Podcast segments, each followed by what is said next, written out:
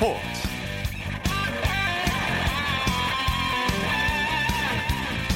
여러분 안녕하십니까? 아나운서 이창진입니다. Hello Canada Bonjour. 토론토에 와서 행복합니다. 토론토를 자랑스럽게 만들겠습니다. 오늘 토론토 블루제이스에 공식 입단한 류현진 선수가 영어와 불어를 섞은 첫 인사를 건넸습니다. 등번호는 99번 그대로인데요. 토론토는 류현진 선수가 캐나다의 전설적인 아이스하키 영웅 웨인 그레츠키의 등번호인 99번을 그대로 달게 했는데요. 류현진 선수는 토론토 역사상 99번을 단 최초의 선수입니다. 계약 금액은 4년에 8천만 달러, 우리 돈으로 930억 원 정도로 토론토 구단 사상 투수 최고액입니다. 토론토는 입단식도 1선발에 걸맞게 성대하게 개최했는데요. 이제는 토론토가 나의 팀이고 로저스 센터가 나의 홈구장이다. 우리 팀을 위해서 최선을 다할 것이다. 이렇게 각오를 밝혔습니다. 자, 토론토에서 류현진 선수의 맹활약 기대해 보겠습니다. 토요일 스포츠 스포츠 먼저 프로농구 소식으로 시작합니다. 조현일 농구 해설위원입니다. 안녕하십니까? 네, 안녕하십니까? 오리온이 드디어 6연패에서 탈출했네요. 네, 오리온이 오늘 홈 경기를 승리로 장식했습니다. 아, 고양 체육관에서 열린 부산 KT와의 맞대결에서 91대 87로 승리했습니다. 네. 아, 이로써 길고 길었던 6연패 늪에서 탈출할 수 있었고요. 반면 이 허훈 선수가 없는 KT는 5연패 늪에 빠졌습니다. 네. 오리온의 의지가 대단히 강했는데 승부가 쉽게 결정나질 않았죠? 네, 이 쫓고 쫓기는 승부는 4쿼터 내내 이어졌습니다. 이 KT의 끈질긴 추격 그리고 또 오리온의 이 받아치기가 아, 고양 체육관을 뜨겁게 만들었는데요. 아, 승부는 좀처럼 쉽게 결정이 되지 않았습니다만 이 오리온에는 어, 새로운 외국인 선수인 유터가 있었습니다. 네. 예, 강력한 몸싸움으로 골밑에 우위를 가져왔고 또 득점까지 만들어내면서 어, 분위기를 잡았고요.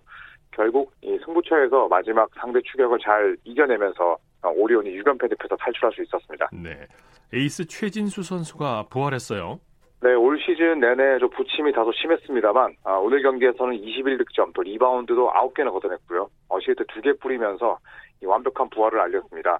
네. 아, 내외곽을 오가면서 상대 수비를 또 자유자재로 뚫어냈고요. 또 이 보드 장악력, 박스아웃에 신경을 쓰면서 아, 리바운드도 9개나 걷어냈습니다. 네. 최진수 선수가 오늘 같은 활약을 펼친다면 아, 오리온의 연승도 충분히 가능할 것으로 보입니다. 네, 이현민과 사보비치 선수도 팀 승리에 힘을 보탰죠? 네, 이현민 선수는 17득점을 올렸는데요. 올 시즌 본인 최다 득점 기록이었습니다. 특유의 정확한 외곽포를 통해서 상대 일선 수비를 잘 뚫어냈고요. 그리고 이 보리스 사보비치 선수 역시 19득점에 리바운드 5개, 또 새로운 외국인 선수로 낙점된 에드리언 유터 선수도 득점은 3점에 그쳤지만 리바운드 7개, 또 어시스트 3개, 블락 3개를 기록을 하면서 추일승 감독을 만족케 했습니다. 네, KGC의 위력이 대단하네요. 삼성을 꺾고 다시 공동 2위가 됐죠? 네, 이 브랜든 브라운이 이끄는 이 KGC 인삼공사가 승리를 따냈습니다. 네. 아, 홈에서 서울 삼성과 3라운드 맞대결을 펼쳤는데요. 네, 접전 끝에 81대 80으로 승리했습니다. 네. 아, 오늘 승리로 KGC는 시즌 17승째를 기록을 하면서 어, KCC와 함께 공동 2위에 올랐습니다. 네, 말씀하신 대로 막판까지 한 치 앞도 알 수 없는 접전을 펼쳤어요. 네, 4쿼터 어, 종료 직전까지도 시소게임이 펼쳐졌습니다. 네. 아, 김동욱과 브라운이 서로 득점을 주고받으면서 70대 70 동점이 됐고요. 이후에도 양 팀은 5점씩을 더하면서 75대 75로 종료 직전까지 맞섰습니다. 하지만 KGC가 이후에 반칙에 이은 자유투를 꼬박꼬박 득점으로 연결을 했고 또 삼성은 양희종 선수의 야투 실패를 이끈 이후에 아, 종료 직전 이 마지막 회심의 3점을 던졌습니다만 아, 결국 림을 빗나가고 말았고요. 네. KGC가 결국 한 점 차 짜릿한 승리를 따냈습니다. 네. 브라운 선수가 펄펄 날았죠? 네, 오늘 27득점에 리바운드 10개, 또 어시스트 3개, 스틸 2개로 맹활약했습니다.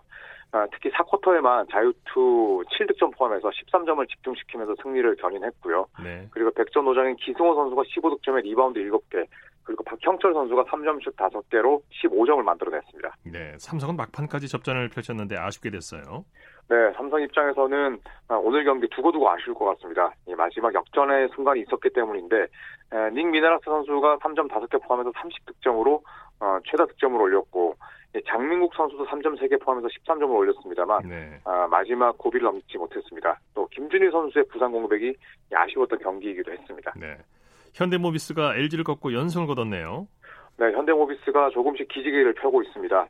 아, 창원 실내체육관에서 펼쳐진 LG와의 경기에서 80대 67로 크게 이겼습니다. 네. 아, 오늘 승리한 모비스는 최근 2연승을 달리면서 11승 16패가 됐고요. 아, 창원 LG는 부진에서 벗어나지 못한 채 9승 18패 9위에 머물러 있습니다. 네. 전반에 현대모비스가 불안했는데 후반에는 괜찮았어요. 그렇습니다. 이 현대모비스는 전반까지 경기력 기복이 심했습니다. 어, 하지만 후반 들어서 어, 베테랑들의 활약으로 어, 코트를 지배했는데요. 네. 3쿼터에 사실상 승부를 끝내버렸습니다. 3쿼터까지 아, 스코어를 60대 39로 만들었고 일찌감치 주전 멤버들을 불러들이면서 다음 경기를 대비했습니다. 네, 양동근과 함지훈 선수가 중심을 잘 잡아줬죠? 네, 뭐 현대모비스의 역사의 한 증인이라고도 볼 수가 있는데요. 이 두 선수가 함께 뛴 시즌에 모비스는 플레이오프를 놓친 적이 없습니다. 오늘도 맹활약했는데 양동근 선수는 9득점에 어시스트 10개, 또 리바운드 6개로 트리플 더블에 가까운 활약을 펼쳤고요. 네. 함지훈 선수는 33분이나 뛰면서 12득점, 또 리바운드 5개, 또 시야가 좋은 선수답게 이 어시스트도 7개나 뿌리면서 팀 승리에 앞장섰습니다. 네. LG는 김시래 선수의 빈자리가 크게 느껴졌어요. 네, 김시래 선수는 지난 KGC전에서 어, 상대 선수와 부딪히면서 이 갈비뼈가 골절되는 큰 부상을 입었습니다. 네. 어, 앞으로 최대 4주간 경기에 나설 수 없게 됐는데요. 김시래 선수가 빠진 탓인지 오늘 LG는 모비스와의 팀 어시스트 대결에서도 10대 27로 현저히 밀렸습니다. 네. 이 현주엽 감독은 김시래 선수가 빠져 있는 상황에서 어, 다른 선수들이 잘 해줘야 되는데 떨어진 자신감이 아쉬웠다라고 오늘 경기를 총평했습니다. 네. 여자 프로농구에서는 신한은행이 KB스타스를 큰 점수를 이겼네요. 네, 신한은행이 안방에서 기분 좋은 승리를 챙겼습니다. 어, 청주 KB스타즈와 치른 3라운드 맞대결에서 86대 65로 크게 이겼습니다. 아, 오늘 승리한 신한은행은 어, 공동 4위 그룹과의 승차를 한 경기 반으로 벌렸고요. 네. 또 아산 우리은행에 이어서 어, 시즌 두 번째로 전구단 상대 승리에 성공했습니다. 네, 신구의 조화가 돋보였죠? 네, 정상일 감독은 올 시즌 이 신한은행 감독으로 부임한 후에 신인 선수들을 조명하고 있습니다. 한엄지 또 황미우 같은 선수들이 대표적인데요. 오늘 두 선수가 엄청난 활약을 펼쳤고 또 베테랑 라인에서는 이 한채진과 김단비 선수의 활약이 돋보였습니다. 네. 특히 한채진과 김단비 선수 역시도 나란히 두 자리 득점을 올리면서 신한은행의 신구조화에 앞장섰습니다. 네, 말씀하신 대로 맏언니 한채진 선수의 활약이 돋보였어요. 네, 오늘 득점도 17점이나 올리면서 팀 내 최다 득점을 기록을 했고요. 또 리바운드도 5개를 걷어냈습니다. 그리고 경기 내내 이 한엄지 같은 어린 선수들을 격려하는 아, 리더십까지 보여주면서 어, 코트 안팎 그리고 공수 양면에서 맹활약했는데요. 이 한채진 선수의 활약 덕분에 신한은행은 지난 시즌에서 악몽에서 어, 벗어나면서 아주 좋은 성적을 거두고 있습니다. 네, 신한은행의 정상일 감독 승리공을 선수들에게 돌렸네요. 네, 뭐 오늘 경기에서 정말 열심히 뛰어준 선수들에게 어, 너무 고맙다는 이야기를 했었고요. 네. 그리고 이 홈에서 거둔 오늘 승리로 팬들에게 아주 기분 좋은 선물을 준 것 같다는 소감을 남겼습니다. 신한은행은 정상일 감독이 부임한 이후에 팀의 체질이 개선됐고 또 공수 균형도 몰라보게 좋아지면서 이 상위권으로 뛰어들 채비를 마쳤습니다. 네. 프로농구 내일 경기 일정 관전 포인트 짚어주시죠. 네, 내일 프로농구 남자 프로농구는 총 3경기가 열립니다. 어, 서울 SK와 원주 DB가 맞대결을 펼치는데요. 나란히 상위권에 올라 있는 두 팀의 맞대결인 만큼 어, 가장 큰 관심이 모아지고 있습니다. 그리고 고양 오리온과 전자랜드가 만나게 되는데 이 오리온은 새롭게 가세한 아드리안 유터 선수의 수비력에 기대를 걸고 있습니다. 네. 그리고 군산에서는 전주 KCC와 현대모비스가 만나게 되는데 아, 나란히 상승세를 타고 있고 또 트레이드로 빅딜을 단행한 두 팀이기 때문에 이 경기 역시도 어, 충분히 지켜볼 만한 가치가 있을 것 같습니다. 네, 소식 감사합니다. 네, 고맙습니다. 프로농구 소식 조현일 농구 해설위원과 정리했고요. 이어서 프로배구 소식 살펴보겠습니다. 스포츠 동아의 강산 기자입니다. 안녕하십니까? 네, 안녕하세요. 네, OK저축은행이 삼성화재에게 완승을 거뒀네요. 네, 오늘 안산에서 열린 OK저축은행과 삼성화재의 남자부 경기 2,022명의 관중이 경기장을 가득 메운 가운데 벌어졌는데요. 홈팀 OK저축은행이 놀라운 집중력을 발휘하면서 세트 스코어 3대 0의 완승을 거뒀습니다. 네, OK저축은행이 1세트에는 위기를 맞았었죠? 사실 1세트 막판까지도 OK저축은행이 삼성화재의 공세를 막지 못했는데요. 이 상황을 반전한 선수가 바로 외국인 선수 레오였습니다. 네. 1세트에만 서브와 공격으로 총 8점을 올리면서 역전을 이끌었고요. 16대 22 상황에서 연달아 6점을 뽑아내며 동점을 만들어내고 또 23대 23에서 상대 토스 범실과 손주형의 블로킹으로 첫 세트를 따낼 수 있었죠. 네, 레오 선수의 강 서브가 OK저축은행을 살렸다고 할 수 있죠? 네, 1세트 6점 차를 따라잡는 과정에 레오의 서브가 결정적으로 작용했습니다. 네. 엄청난 파괴력을 뽐내면서 삼성화재의 리시브 라인을 무너뜨렸고요. 서브로만 4점을 기록했는데 2세트와 3세트에도 3개의 서브 득점을 보태는 등 경기 내내 삼성화재의 세트 플레이를 봉쇄하는 데 일조했습니다. 네, 레오의 서브에서 역전한 OK저축은행 경기를 쉽게 풀어갔어요. 2세트 2세트와 3세트는 비교적 편안하게 경기를 풀어갔습니다. 사실 2세트 점수 차는 25대 22로 크지 않았지만 네. 24대 22의 세트 포인트 상황을 일찌감치 만들면서 편안하게 경기를 운영할 수가 있었고요. 네. 3세트에는 20대 17에서 조재성의 서브로 점수 차를 벌리면서 일찌감치 승부를 결정지었습니다. 네, 오늘의 MVP는 단연 레오 선수겠네요. 네, 그렇죠. 레오는 오늘 성득점 7개 포함 20득점에 61.9%의 높은 공격 성공률로 승리를 이끌었습니다. 네. 확실히 레오 선수가 돌아오고 나서 송명근과 조재성의 공격 부담이 줄어들면서 경기 운영 자체가 굉장히 수월해진 느낌인데요. 네. 앞으로 OK저축은행의 반격이 어떻게 전개될지도 궁금합니다. 네, OK저축은행의 석진욱 감독 승리 비결을 뭘로 꼽았습니까?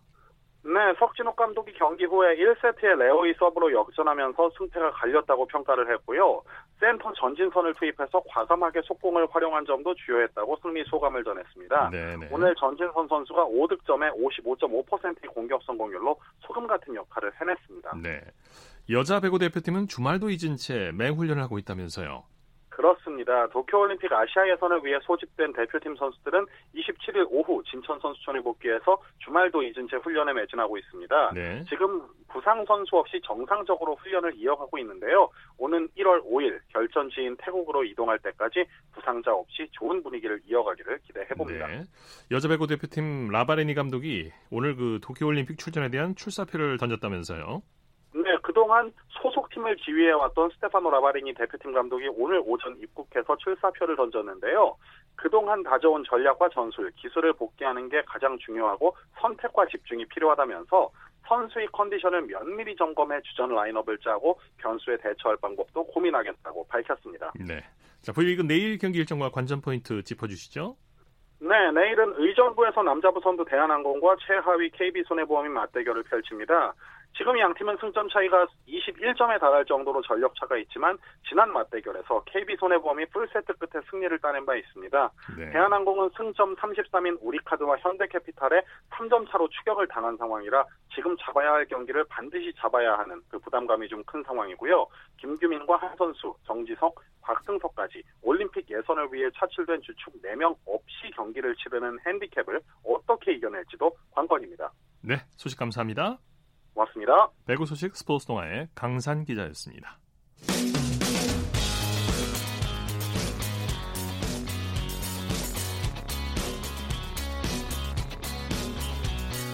따뜻한 비판이 있습니다. 냉철한 분석이 있습니다. 스포츠 스포츠. 이어서 매주 토요일 보내드리는 정수진의 스포츠 현장 시간입니다. 한궁이라고 들어보셨습니까? 이 한궁은 우리나라에서 탄생한 생활체육의 한 종목인데요. 전통 놀이인 투호와 궁도, 양궁과 다트의 장점에다 IT 기술을 접목시킨 겁니다. 오늘은 이 한궁 대회 현장으로 함께 가보시죠.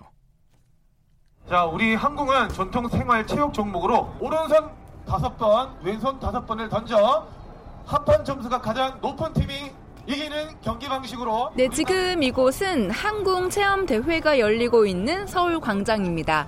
한궁이라는 종목이 낯선 분들이 많으실 텐데요. 한궁은 우리나라의 전통 놀이인 투어와 전통 종목인 궁도, 그리고 서양의 양궁과 다트의 장점을 활용한 생활 체육입니다. 특히 손으로 항공핀을 던지면 표적판에서 점수가 자동으로 더해지고 그 점수는 바로 보여지기 때문에 눈으로 확인이 가능한데요. 그만큼 재미도 느끼면서 집중력과 팔의 유연성 또 근력을 키울 수 있는 운동입니다. 왼쪽 코트가 35점이고 오른쪽 코트는 24점입니다. 자, 점수 초기화해 주십시오. 자, 왼손 준비.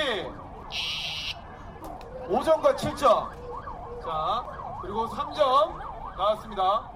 자 오른손은 내가 마음대로 던지다도 괜찮은데 왼손은 내 손이 아니란 말이죠. 그래서 쉽지가 않습니다. 예, 안녕하십니까. 저는 대한항공협회 윤우양이라고 합니다. 한국은 우리의 전통 종목인 토와 궁도, 활쏘기를 기반으로 한 현대 사람들한테 흥미로운 요소를 주면서 스포츠 활동을 습관적으로 반복할 수 있도록 하는 어떻게 보면 쉬우면서도 일상에서 꼭 필요한 어, 체육에 기대 효과를 주는 그런 새로운 스포츠라고 생각합니다. 직접 몸으로 투구를 한다라고 해서 다트하고 생각들이 좀 비슷하다고 연상을 하는데요. 기대되는 운동 효과에 큰 차이가 있어서 한국은 한 다섯 가지의 규정을 따라라라고 하고 그 다섯 가지 규정 안에 순발력을 기를 수도 있고 유연성을 기를 수도 있고 몸의 균형감 또 어떻게 보면 근력 강화 가장 큰 차이점이 한국은 투구를 하고 던지는 게 아니라요 스트레칭 하는 것처럼 손을 쭉 뻗어가는 뭐 이렇게 스트레칭 자세에서 뭐 투구하는 방법이 나오는 거죠 그게 운동 효과를 주는 방법 중에 하나입니다. 네, 오늘 대회에서는 개인전과 가족전 그리고 연인전 이렇게 부문별로 예선을 치르고 결승까지 이어졌는데요. 지금부터 결승전 분위기 함께 보시죠. 화이팅! 자, 화이팅! 한 발 한 발 신중하게 던져주시기 바랍니다. 왼손 1구. 긴장 아, 풀어. 쉽습니다. 긴장 풀어. 자, 2구. 자, 3구. 아. 어, 속상한 마음. 4구. 자, 마지막 5구. 잘했어. 잘했어, 잘했어. 네, 한궁 대회에 참가한 선수들은 예선전과 결승전을 거치면서 점점 한궁을 알아가고 그 매력을 느꼈는데요. 선수들의 이야기 들어보시죠. 가족이랑 딸내미랑 이런 거 하니까 재밌었고요. 뭐 다트랑 비슷하다고 느꼈는데 던지는 게 좀 많이 틀리더라고요. 예, 날르는 것도 좀 틀리고 좀 어려웠습니다. 예. 어떻게 좀 달랐던가요? 그 다트는 좀 일자로 나가는 것 같은데 이건 좀 공처럼 나가는 것 같더라고요. 그래서 밀어 던지지 않으면 좀 떨어지더라고요, 많이. 운동도 운동이지만 집중력이 향상될 것 같은데. 예. 처음에 처음에는 이제 즐기는 거여서 마음을 편하게 즐기면서 했더니 어, 점수가 잘 나왔던 것 같고 두 번째는 점수가 잘 나와서 좀 더 욕심을 내다 보니까 점수가 잘 안 나왔던 것 같아요. 이런 게임이 많이 활성화되면 참 좋겠다. 집중력이 상당히 좋은 것 같고 자세 자세가 바르지 않으면 중앙을 맞추기 어렵거든요. 흔들림이라든지 집중하지 않으면 그래서 그런 거에 상당히 좋은 것 같아요. 그 왼손으로 좀 할 때 다른 사람들 점수차 생각하면서 보다 보니까 그쪽에서 좀 박진감 놓쳤던 게임이었던 것 같아요. 예. 그러니까 내가 던지는 거 말고도 상대편의 점수를 또 이렇게 네, 생각해야 되니까 음. 내가 어디 여기서 몇 점을 던져야 다른 선수 팀보다 더 나은 성적이 나올까 막 생각하면서 그 생각이 좀 많이 들어서 근데 그것 때문에 조금 흔들렸던 것 같아요. 그냥 점수가 나오니까 좋더라고요. 바로바로 바로 나와가지고 진짜 실제 그 궁에서의 표적이랑 똑같아가지고 그게 또 매력적이었던 것 같아요. 연습을 많이 해야 할 것 같아요. 뜻대로 많이 안 되고 이런 그 고유 문화가 많이 보급되고 잘 살려서 이게 스포츠화하면 뭐 세계 속에 한국의 멋진 문화를 전파할 것 같습니다. 너무너무 재밌고 짜릿했어요. 그리고 처음에는 쉽지 않았는데 한 번, 두 번 던지면서 이제 감을 잡아가지고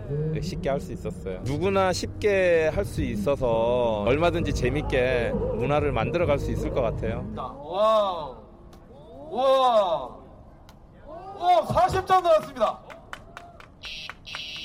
자, 세 번째 득점 선수 선수는 75점이 나왔습니다. 75점.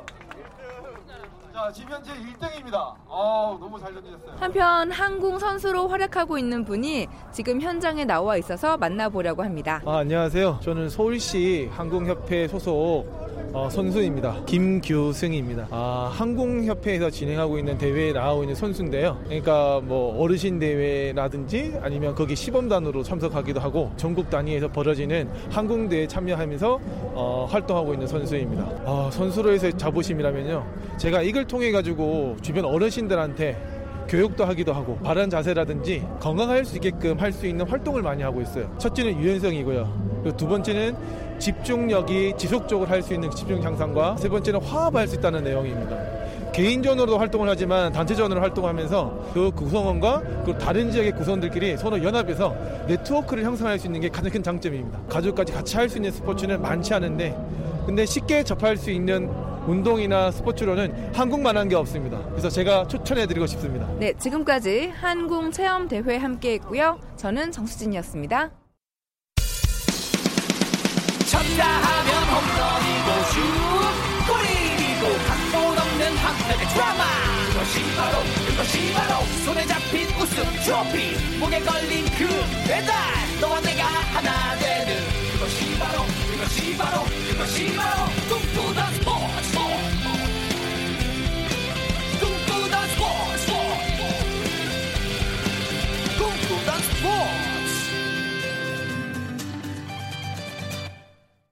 스포츠 세계 라이벌을 집중 조명하는 시간 스포츠 라이벌의 세계 시간입니다. 매주 토요일 한겨레신문의 김동훈 기자와 함께합니다. 어서 오십시오. 예, 안녕하세요. 오늘도 지난주에 이어서 이탈리아 프로축구 세리에 A 최고 라이벌인 AC 밀란과 인터 밀란의 라이벌 관계를 소개해 주시는 거죠? 예, 그렇습니다. 두 팀의 대결을 데르비 델라 마돈니나 흔히 밀란 더비 이렇게 부르는데요.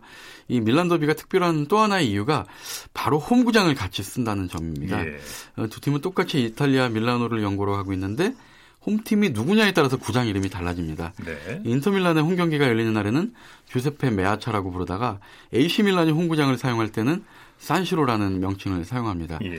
두 팀은 언제나 선에 땀을 주는 명승부를 펼쳐서 세계 축구 팬들을 열광시키고 있죠. 그렇습니다. 두 팀의 경기가 항상 박진감이 넘치는 이유는 전력이 비슷한 적이 많았기 때문인데요. 비슷한 전력으로 늘 우승 길목에서 만나다 보니까 이런 명승부가 좀 많이 펼쳐졌습니다. 네, 네.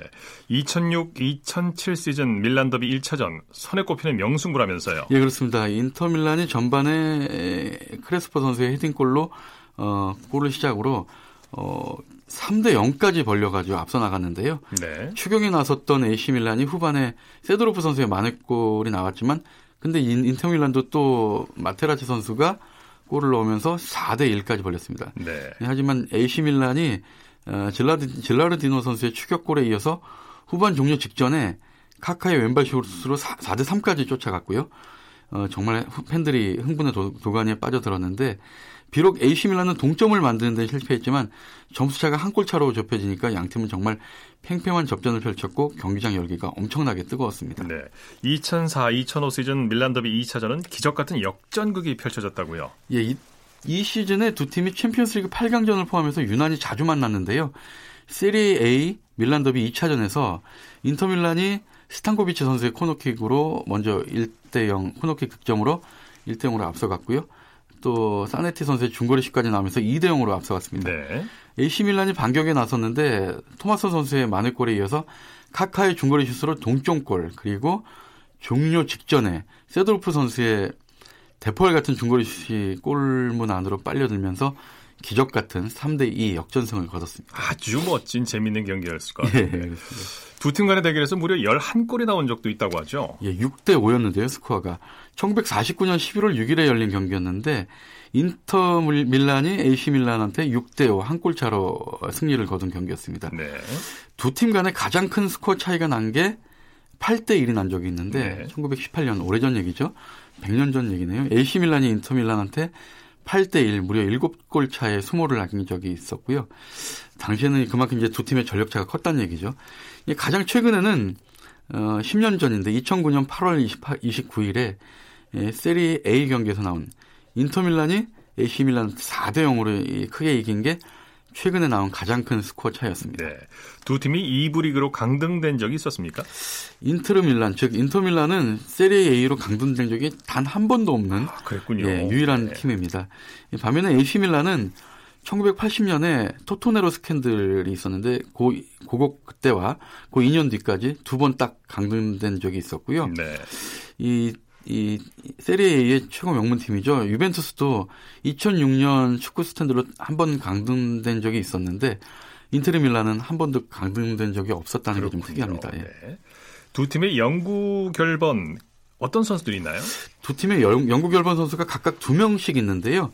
AC 밀라는 등번호 3번에 우리나라 팬들에게도 잘 알려진 파울로 말디니 선수. 네. 그리고 등번호 6번에 어, 프랑코 바레시 선수. 이분은 이제 1977년부터 97년까지 뛰었고요.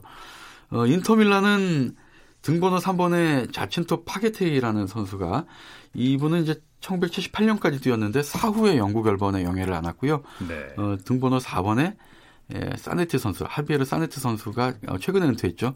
어, 이 선수는 이제 아르헨티나 출신인데 이 네 명의 영국 열번 선수 중에서 유일하게 어, 외국 국적으로는 최초로 영국 열번에 영예를 사네티 선수가 안았습니다. 네. 다른 팀으로 이적하지 않고 오직 두 팀 중 한 팀에서만 뛴 선수들도 있죠. AC 밀란이 7명, 인터 밀란이 6명인데요. AC 밀란에서는 어, 스칼로니, 로바티, 브론치니, 포미, 또 자가티 선수 그리고 어 바레시 최근에 어, 파울로 말디니까지 7명이고요. 네. 인터밀란에서는 캄펠리, 알비, 에, 카스텔라치, 파케티, 또 마촐라, 주세페 베르고미까지 6명인데 전부 다 이탈리아 선수들입니다. 그렇군요. 두 팀의 올 시즌 맞대결은 또 언제 펼쳐집니까? 인터밀란은 현재 이제 유벤투스하고 1, 2위를 다툰 선두권이고요.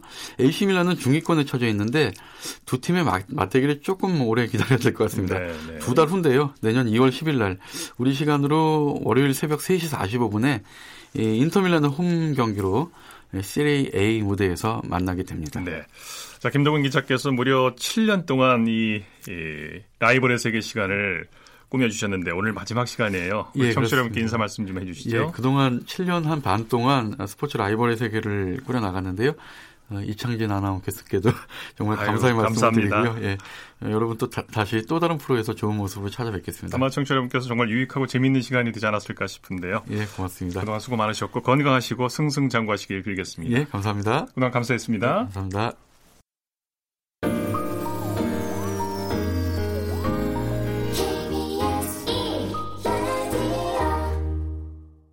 이어서 축구 소식 살펴보겠습니다. 베스트 11의 선병하 기자와 함께합니다. 안녕하십니까?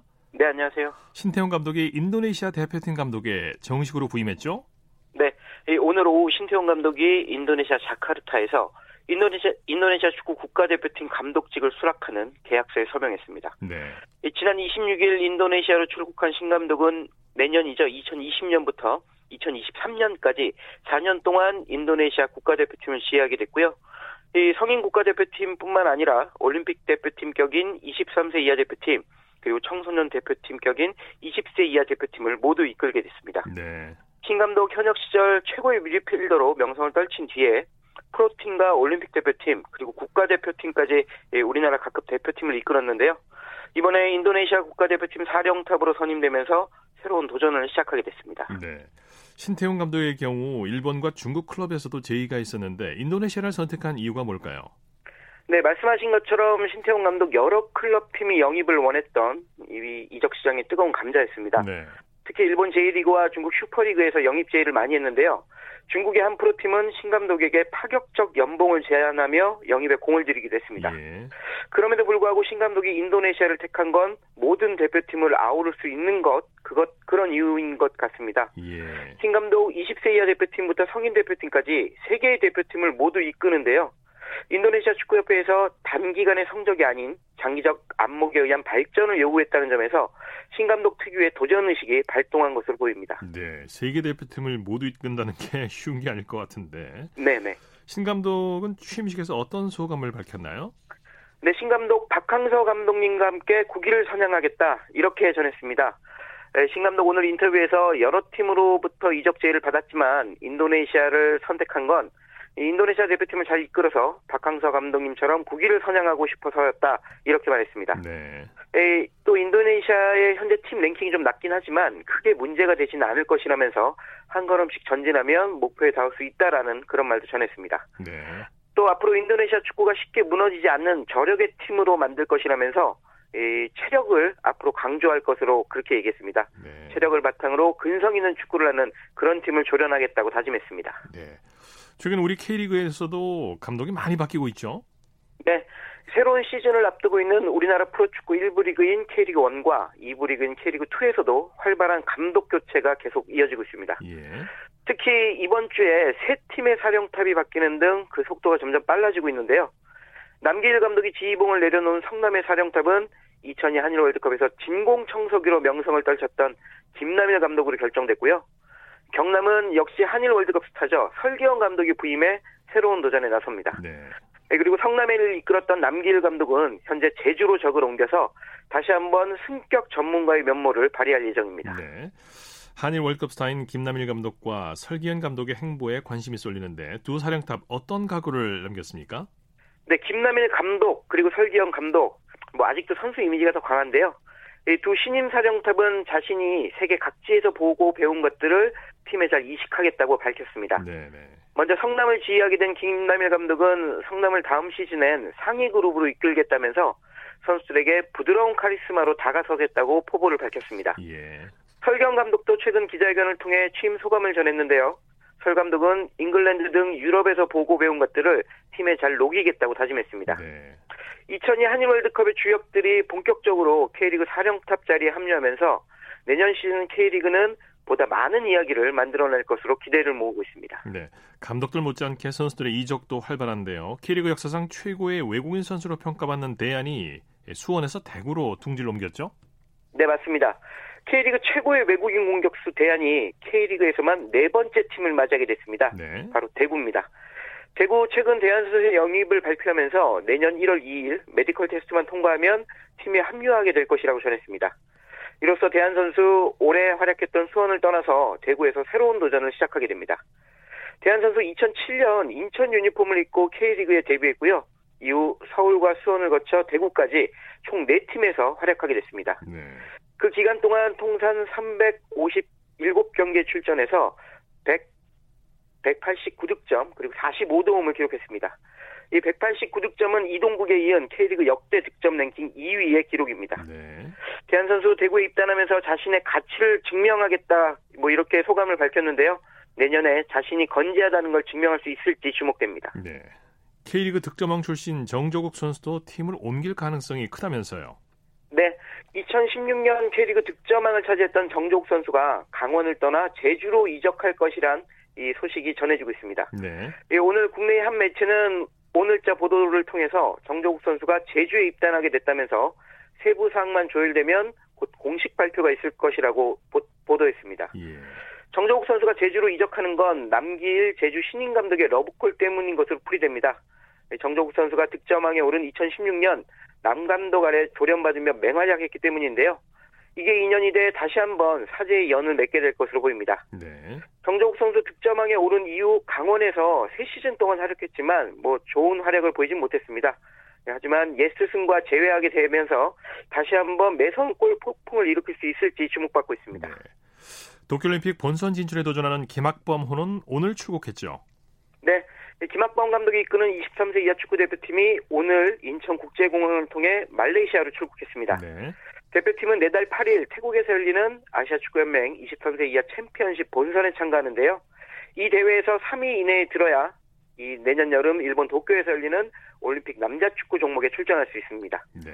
태국 입성에 앞서 전지 훈련지인 말레이시아로 향하는 김학범 감독은 선수들을 믿는다면서 그 힘으로 대회를 치러서 본선 진출권을 따내겠다고 다짐했습니다. 네. 가장 큰 관심은 이강인 선수의 합류 여부인데 현재 어떤 상황입니까? 네, 김학범 감독 이 질문에 좀 민감한 반응을 보였는데요. 예, 아직 모든 게 정해지지 않은 상황이라 속 시원하게 말할 수 없다. 예. 이렇게 전했습니다. 현재 23세 이하 대표팀에서 발탁이 예상되는 해외파 선수는 이강인 선수와 백승호 선수입니다. 네, 그런데 두 선수 모두 현재까지는 확정되지 않았는데 김 감독은 두 선수 모두 가능성이 있지만 선수 등록 마감 시한인 내일 29일 모든 게 결정될 것이라고 말했습니다. 예. 김 감독 어떤 선수가 팀에 더 조화를 이루고 도움을 줄 수 있을지 고민하고 있다면서 하지만 누가 오더라도 원팀으로 만들 준비는 돼 있다고 자신감을 보였습니다. 네. 해외 축구 소식 살펴보죠. 리버풀이 또 이겼군요.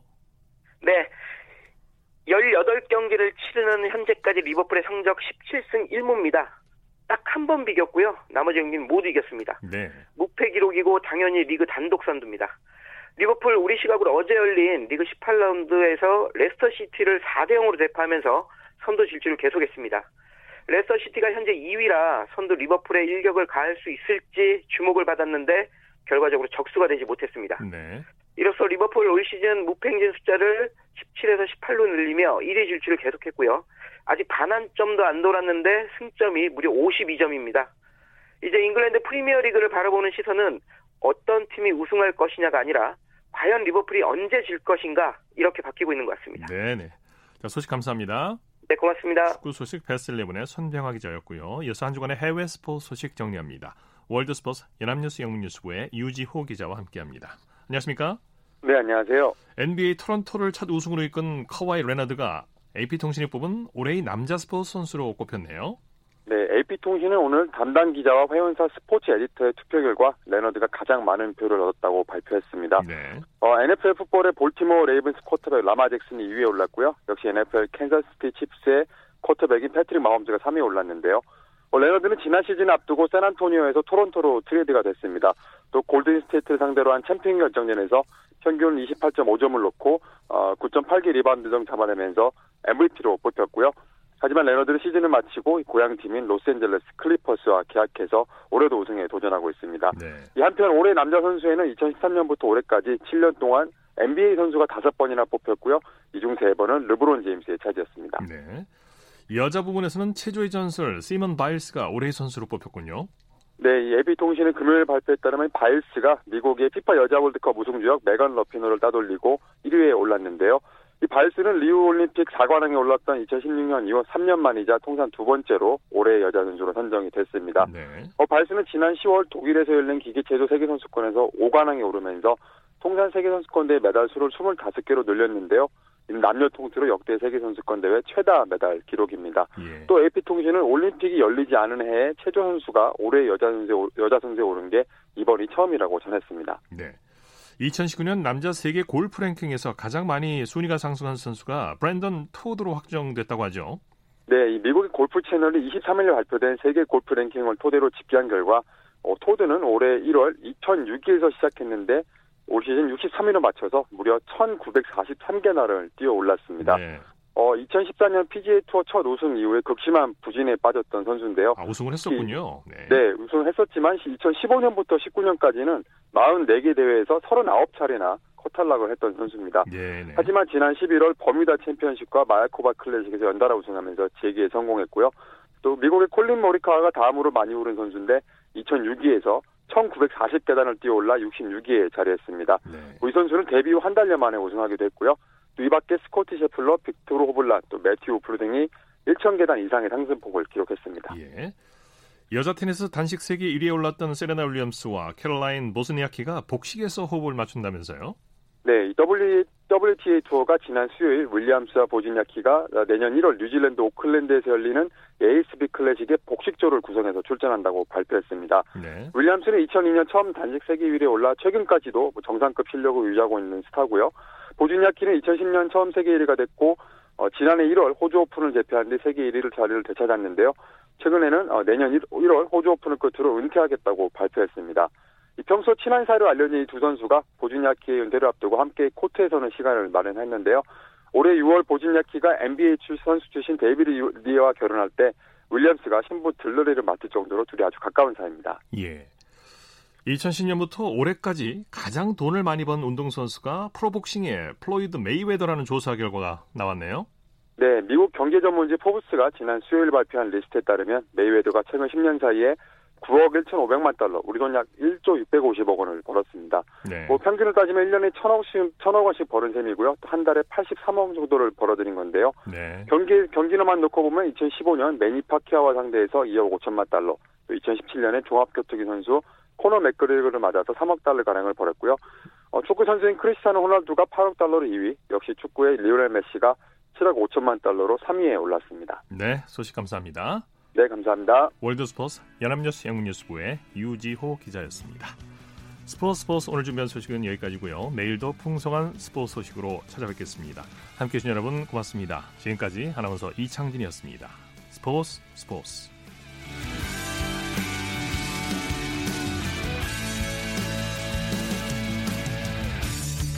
the sun goes down in front of me reminds me where I wanna be with you and you alone. Pull me in like you.